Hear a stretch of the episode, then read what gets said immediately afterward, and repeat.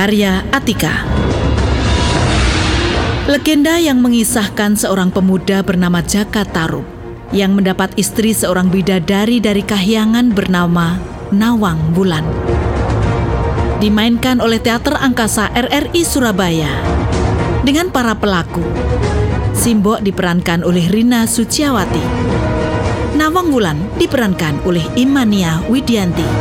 Jaka Tarub diperankan oleh Chandra. Musik dan montase Sudarmawan.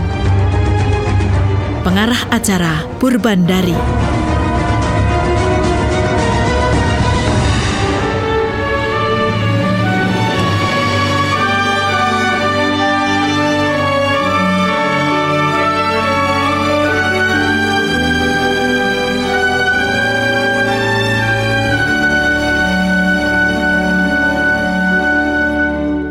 Jaka Tarub merupakan seorang pemuda yang tinggal di desa Tarub, sedangkan Nawang Wulan adalah seorang bidadari yang tidak bisa kembali ke kahyangan karena selendangnya disembunyikan oleh Jaka Tarub. Konon, kisah ini terjadi di desa Widodaren, kecamatan Gerih, Kabupaten Ngawi, karena di desa tersebut terdapat petilasan makam Jaka Tarub. Nama desa Widodaren sendiri konon berasal dari kata Widodari yang berarti bidadari.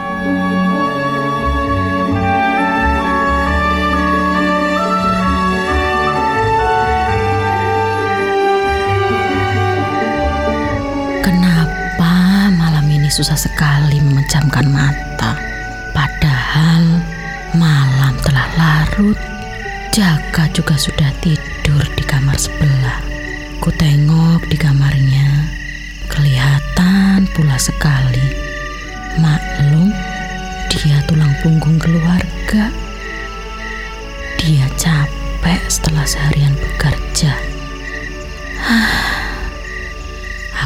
bersyukur meski dia bukan anak kandungku.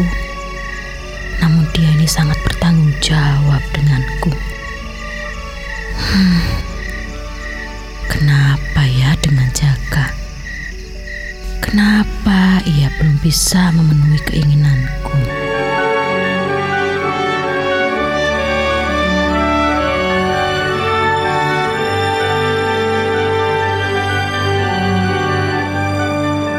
Itulah suara hati Mbok Rondo Tarub, ibu angkat dari Jaka Tarub.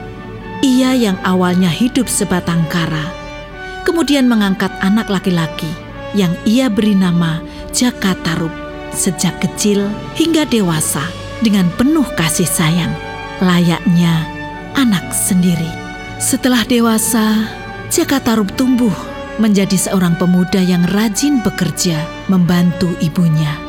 Jaka Tarub juga memiliki wajah yang sangat tampan.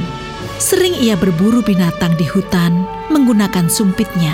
Ketampanan dan ketangkasannya membuat banyak gadis-gadis desa jatuh hati kepadanya. Namun, Jaka Taru belum berniat untuk berumah tangga. Itulah yang menjadi pemikiran Bok Rondo Taru.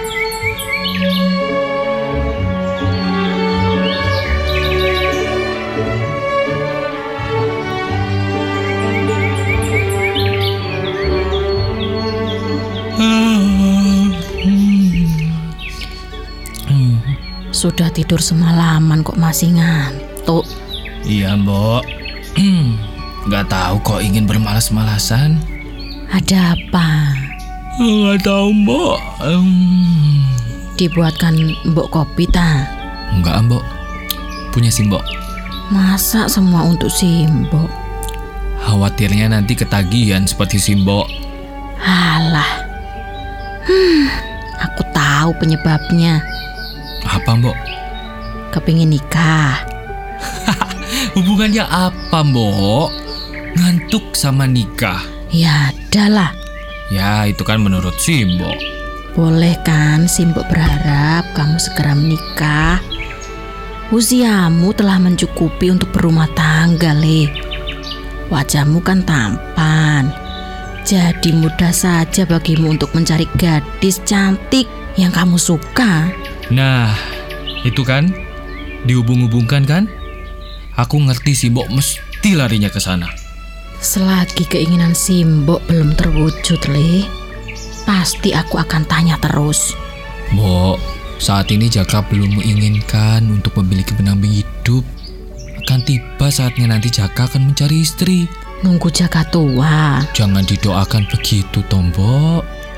Nantilah saatnya akan tiba. Baiklah kalau gitu. Jika itu sudah kehendakmu Jaka, Mbok hanya bisa mendoakan yang terbaik bagimu. Mbok ini sangat menyayangi Jaka. Mbok ingin melihat kamu bahagia, Le. Khawatirnya Mbok tidak bisa melihat saat kamu bahagia nanti. Aduh, Mbok, jangan ngomong yang aneh-aneh. Kita akan selalu bersama, Mbok. Kita lole nggak tahu umur. Sudah, sudah, Mbok. Jangan ngomong gitu. Jangan membuat aku sedih. Aku kan sayang sama si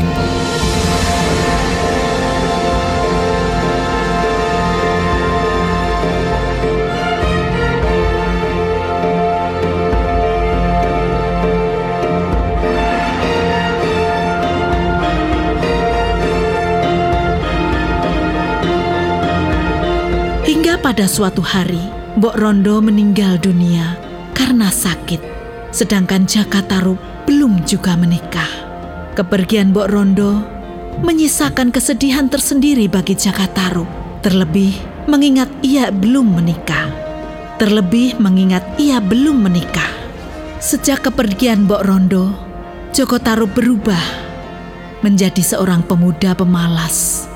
Ia sering melamun sendirian karena merasa semangat hidupnya sudah hilang.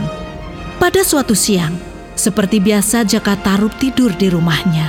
Di dalam tidurnya, ia bermimpi memakan daging rusa amat empuk dan lezat. Ketika bangun tidur, ia merasa lapar dan ingin memakan daging rusa. Ia segera bergegas pergi ke dalam hutan untuk berburu rusa. Dengan tombaknya ia berjalan perlahan di dalam hutan, mengintai barangkali ada rusa. Namun, setelah sekian lama di dalam hutan, ia tidak juga menemukan seekor hewan buruan pun. Padahal, ia sudah memasuki kawasan hutan yang belum pernah ia datang, yang belum pernah ia datangi. Karena merasa lelah, Jaka Tarub kemudian duduk beristirahat di sebuah batu besar. Tidak sadar ia kembali tertidur karena kelelahan. Pada saat tertidur, sayup-sayup ia mendengar suara-suara perempuan yang tengah bercanda. Ia pun terbangun untuk mencari sumber suara tersebut. Setelah mencari-cari ke arah suara, akhirnya Jaka tersadar bahwa suara tersebut berasal dari sebuah telaga. Ia pun mengendap-endap dari sebuah batu besar di pinggir telaga.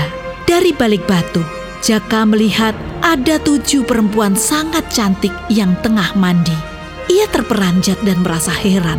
Bagaimana mungkin ada tujuh perempuan cantik jelita bisa mandi di tengah pedalaman hutan seperti ini?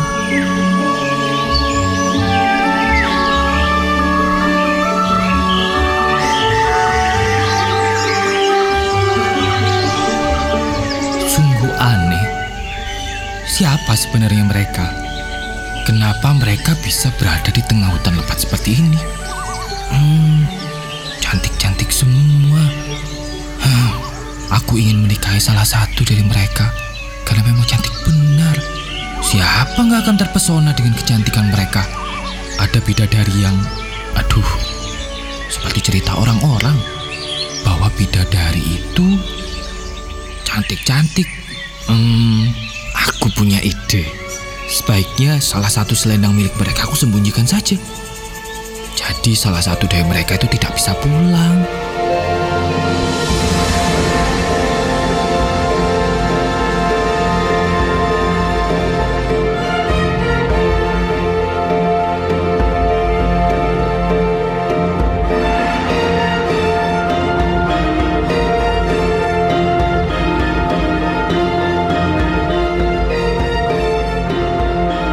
Menjelang sore, ketujuh perempuan cantik mengakhiri mandi mereka. Mereka segera berpakaian, mengenakan selendang, kemudian terbang ke kahyangan. Benar dugaan Jaka Tarub bahwa mereka adalah bidadari kahyangan. salah seorang dari perempuan yang bernama Nawang Wulan terlihat kebingungan mencari selendangnya, sementara keenam perempuan lainnya telah terbang ke kahyangan.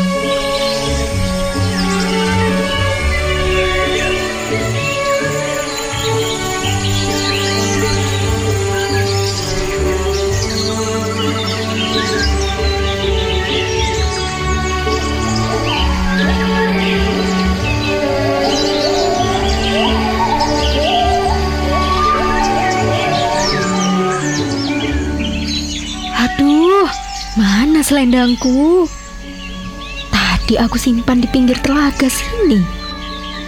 Iya, di sebelah sini loh. Paling ujung. Apa ketiup angin ya? Tapi kalau ketiup angin nggak mungkin hilang. Pasti ada di sekitar sini. Bagaimana ini? Kalau selendangku tidak ketemu, tidak bisa pulang ke kayangan. Kasihan. Sebaiknya aku temui aja. Aku takut sendirian di sini.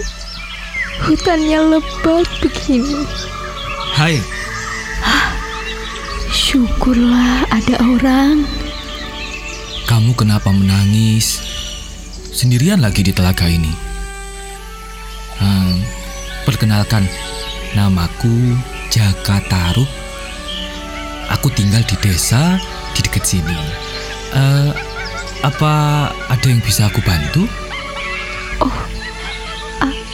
Aku Nawang Wulan. Aku kehilangan selendang. Jadi tidak bisa kembali ke kayangan. Oh, kasihan. Kalau begitu Dik Nawang bisa tinggal di rumahku daripada tinggal di sini sendiri di dalam hutan. Tah, tapi bagaimana? Aku takut. Tidak usah takut, aku akan menjagamu. Bagaimana ini? Bingung aku. Jangan khawatir denganku. Aku bukan orang jahat. Ayo, ayolah. Orang seganteng dia nggak mungkin lah punya niat jelek. Sebaiknya aku ikut saja daripada aku di hutan sendirian. Nggak ada siapa-siapa lagi. Ayo Dik Nawang, nggak apa-apa. Ku jamin aman. Oh, baiklah kalau begitu. Aku akan tinggal di rumahmu saja.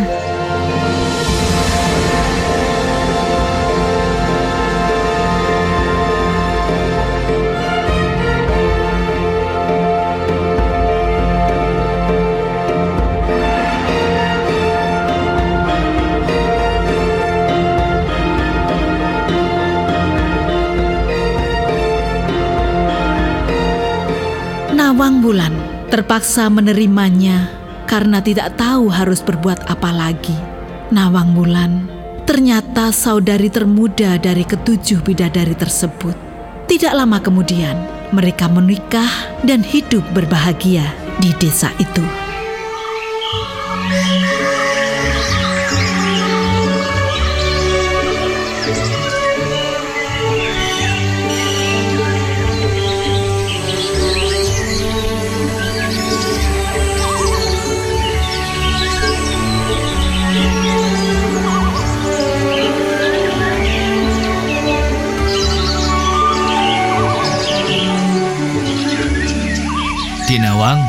Sedang apa? Masak untuk suami. Masa apa? Apa saja yang bisa dimasak? Kok begitu sih jawabannya? Ya kan Mas Jaka suka apa aja. Iya sih. Apa saja yang dimasak istri, semuanya enak. Meski keasinan seperti kemarin ya. Kebetulan aku suka asin daripada kemanisan. Kalau begitu sekarang salah ya masakanku. Nah, kalau ini aku ingin bikin bacem, Mas. Hah? Bacem? Iya, bacem burung yang Mas dapat kemarin loh. Oh ya? Bagaimana? Berarti nggak enak? Enak juga. Pokoknya hasil dari tangannya Dik Nawang itu pasti enak. Lah, katanya nggak suka manis, Mas. Sudah, nggak usah memikirkan kesukaanku. Pokoknya masakan adik enak semua. Tapi, hmm, Kenapa, Mas? jangan capek-capek. Alah, Mas. Wanita ya biasa beginilah. Tapi Dik Nawang kan tidak biasa bekerja keras. Putri Kayangan, semua sudah tercukupi. Sudah, Mas. Jangan ingatkan aku tentang hal ini. Aku nanti jadi sedih. Apalagi kalau aku sedang kangen dengan bapak dan ibu. Maafkan aku, Dik. Aku terpaksa tidak jujur padamu. Aku yang menyembunyikan selendangmu. Sehingga kamu tidak bisa kembali ke kayangan. Mas, Mas Jaka, Iya, Dek. Apa? kenapa memandangiku seperti itu?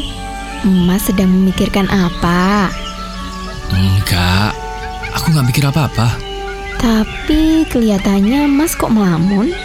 Eh, ada sesuatu yang dipikirkan ya? Kenapa denganku Mas? Mas seperti tajam memandangku. Hmm, Hmm, ayolah Mas. Mas jujur saja. enggak. Kamu semakin cantik. Aku mencintaimu, Dek. Hmm, tiap hari ngomongnya cinta melulu. Harus supaya kita setiap hari memupuk cinta kan dan semakin bahagia. Bukankah kebahagiaan itu kita ciptakan sendiri? Iya sih Mas. Sudah pernah ku ceritakan. Almarhumah Simbok sering menyuruh aku menikah. Ya, aku belum minat. Sampai Simbok meninggal, aku belum memberikan kebahagiaan dengan pernikahanku. Karena memang aku belum mendapatkan cinta sejati. Nah, baru ketemu Dik Nawang, ya aku benar-benar jatuh cinta. Ya, karena cantik juga sih. Halah Mas, jangan ngomong cantik terus ah. Nanti kamu bisa bosan loh. Enggak lah, memang asli cantik. Sudah ah, sini aku cubit. Sakit-sakit enak cubitannya. Satu lagi. Kenapa kamu pularang capek-capek? Aku ingin Dik Nawang segera hamil. Terima kasih ya Mas. Mudah-mudahan segera ya Mas.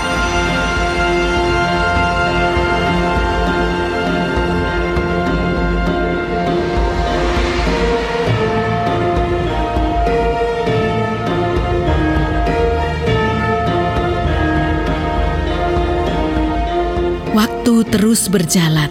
Akhirnya Nawang Wulan mengandung, kemudian melahirkan seorang bayi perempuan. Tentu saja, semakin menambah kebahagiaan rumah tangga Jaka dan Nawang. Mereka memberinya nama Nawang Sih.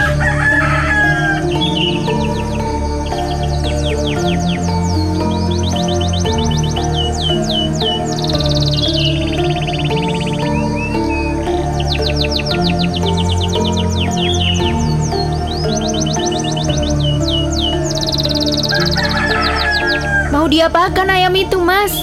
Bagaimana kalau aku jual saja? Loh, buat apa? Buat membelikan sesuatu untuk istriku. Halah Mas, aku lo nggak perlu apa-apa.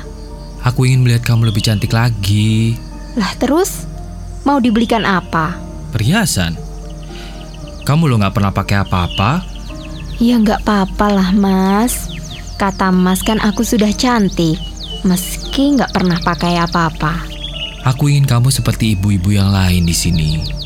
Karena kita sudah punya banyak ayam, ya sebagian dijual aja untuk membelikan kamu perhiasan. Nggak usah lah Mas. Kali ini mbok jangan ditolak. Nanti saja. Kalau aku sudah perlu, akan aku minta. Maksudku, kalau tak belikan langsung kan khawatirnya nggak cocok. Maksudnya aku ngomong dulu. Nah justru itu lebih baik Mas. Nanti-nanti aja lah. Ya sudah. Terus diapakan ayam-ayam sebanyak ini? Ya biarkan untuk konsumsi kita Mas. Aku kan butuh gizi. Nah ini anak kita juga butuh gizi loh Mas. Ya sudah, aku ngikut saja. Aduh Mas, Nawangsi sudah bangun, Mas. Aku lihat dulu. Iya, iya, Dek. Takutnya gelundung loh.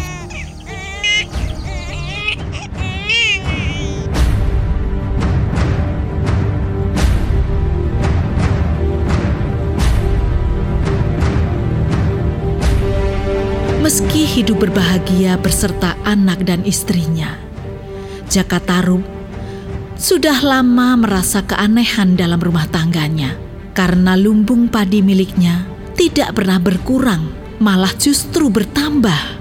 Setiap hari istrinya memasak dengan mengambil beras dari lumbung padinya, tapi tidak sedikit pun lumbung padinya berkurang. Hingga suatu saat terkuaklah apa yang selama ini menjadi pemikiran Jaka Tarub.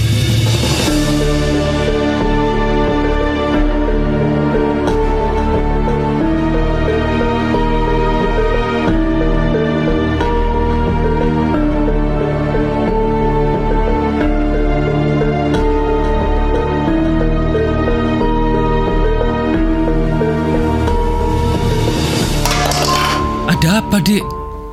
Gak tahu, Mas. Pagi ini megang apa aja kok ngeregeli ya? Ya, kurang hati-hati kali. Mungkin, Mas. Eh, atau mungkin hmm, ada yang sedang dipikirkan. Nggak ada, Mas. Hanya agak sedikit gelisah saja. Tapi nggak tahu apa yang sedang aku pikirkan. Masa sih? Coba cerita sama aku. Barangkali bisa membantu. Aku suamimu, Dek. Aku nggak mau istri cantikku sedih. Aku nggak sedih, Mas. Hanya sedikit gelisah saja. Tapi aku nggak ngerti yang ku gelisahkan apa. Saranku abaikan pikiranmu yang aneh-aneh. Hidup dibuat happy. Baik, Mas. Eh, Mas. Aku mau ke sungai. Ini loh, nyuci baju. Takut keburu hujan nanti. Kebetulan Nawangsih juga sudah tidur. Tak tunggu, eh. Sekalian aku nitip untuk menjaga api di tungku itu ya, Mas. Apinya jangan sampai mati loh. Dan jangan sekali-sekali membuka tutup kukusan nasi ya, Mas. Ya, aku laksanakan tugas yang ringan ini, Dek. Ringan memang. Tapi sanggup enggak melaksanakannya. Biasanya keingin tahuan itu lebih besar. Kok menatapku seperti itu? Apa nggak percaya kalau aku bisa melaksanakannya? Percaya kok, Mas. Ya sudah, aku berangkat dulu ya. Iya, hati-hati ya.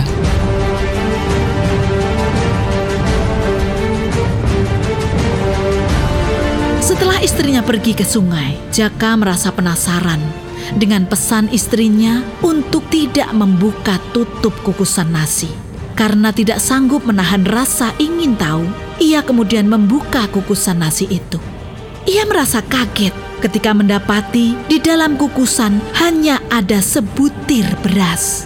Pantas, lumbung padinya tidak pernah berkurang. Ternyata selama ini Nawang Wulan memasak hanya dengan sebutir beras.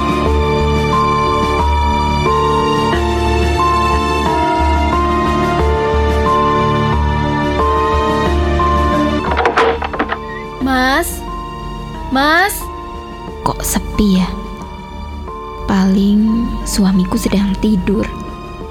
Menemani Nawangsi. Aduh. Perutku kok lapar sekali. Sudah ada sambal ikan. Aku mau ambil nasi dulu. Loh, kok jadi begini? Kok tetap sebutir beras ya? Berarti suamiku melanggar larangan dengan telah membuka kukusan ini. Aku yakin. Hah, berarti kesaktianku hilang. Karena suamiku melanggar peraturan itu. Biasanya sebutir beras bisa jadi sebakul. Ya, apa boleh buat? Perut sudah lapar. Hah, nggak jadi makan deh. Loh, Dek, sudah pulang? Mas, jujur mas, apa yang telah kamu langgar? Maka kamu yang nanggung ak- akibatnya, mas. Maafkan aku, Dek. Sebagai akibatnya, kini kita harus bekerja sebagaimana biasanya seperti menumbuk padi, Mas. Menampi hingga menanak beras menjadi nasi. Akan aku laksanakan, Dik. Kita laksanakanlah bareng-bareng ya, Mas. Sekali lagi maafkan aku ya, Dik. Iya, Mas.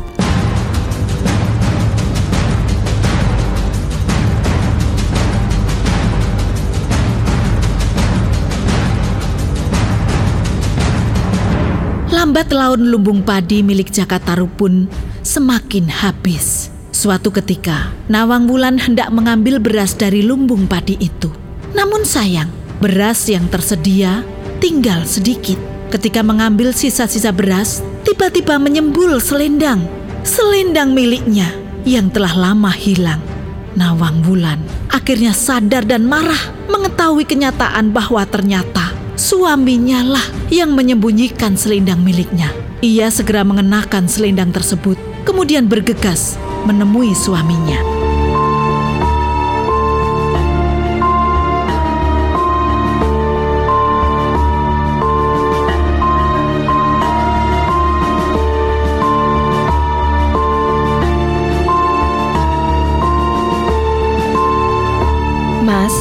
Gara-gara Mas membuka tutup kukusan, kesaktianku menjadi hilang dan membuat lumbung padi kita habis, Mas. Semua kejadian itu ada hikmahnya ya. Selendang itu ditemukannya. Ternyata selama ini Mas yang menyembunyikan selendangku. Semua adalah rencana Mas.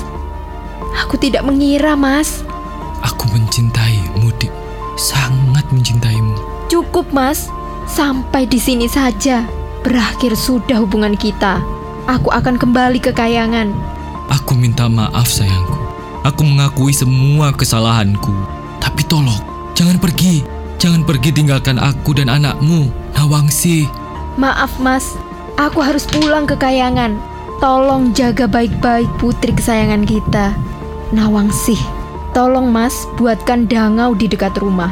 Letakkan Nawangsih setiap malam di dangau. Dan aku akan datang setiap malam untuk menyusui putri kesayangan kita. Selamat tinggal, Mas. Dek Nawang, Dek, jangan tinggalkan aku dan anakmu.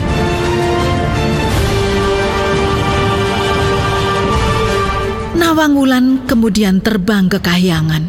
Jaka Tarub merasa sedih dan sangat menyesal dengan perbuatannya. Ia segera membuat dangau di dekat rumah dan sesuai permintaan istrinya, ia meletakkan putrinya, Nawangsih, setiap malam di dangau itu untuk disusui oleh Nawang Wulan. Sejak saat itu, Jaka Tarub menjadi pemuka di desanya dengan gelar Ki Ageng Tarub. Raden Brawijaya, Raja Majapahit saat itu, bersahabat baik dengan Ki Ageng Tarub. Suatu hari, Raden Brawijaya menginginkan agar Ki Ageng Tarub merawat keris pusaka miliknya yang bernama Kiai Mahesa Nular. Oleh karenanya, Raden Brawijaya kemudian mengirim dua orang utusan yaitu Ki Buyut Masahar dan Bondan Kejawen untuk menemui Ki Ageng Tarub. Bondan Kejawen merupakan putra kandung Brawijaya. Oleh karenanya, Ki Ageng Tarub meminta agar Bondan Kejawen tidak bersamanya di desa Tarub. Sejak saat itu, Bondan Kejawen tinggal bersama Ki Ageng Tarub dan diganti dengan nama Lembu Peteng. Setelah Lembu Peteng dan Nawangsih tumbuh dewasa, Ki Ageng Tarub pun menikahkan keduanya. Waktu berlalu, Ki Ageng Tarub meninggal dunia. Lembu Peteng menggantikan posisinya sebagai Ki Ageng Tarub yang baru. Lembu Peteng dan Nawangsih memiliki seorang putra bernama Ki Ageng Getas Pandawa. Setelah dewasa, Ki Ageng Getas Pandawa memiliki seorang putra bergelar Ki Ageng Selo. Panembahan Senopati atau Raden Sutawijaya, sang pendiri Kesultanan Mataram, merupakan cicit Ki Ageng Selo.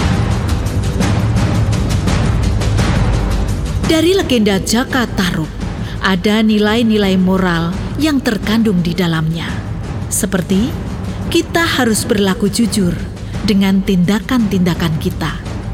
Dan kita diajarkan bahwa sebaik-baiknya kita menyimpan kebohongan akan ketahuan pada akhirnya. Perilaku yang baik akan ditunjukkan dengan memegang amanah yang dipercayakan kepadanya. Karena sifat manusia yang selalu ingin tahu, ini merupakan tantangan yang berat bagi setiap manusia.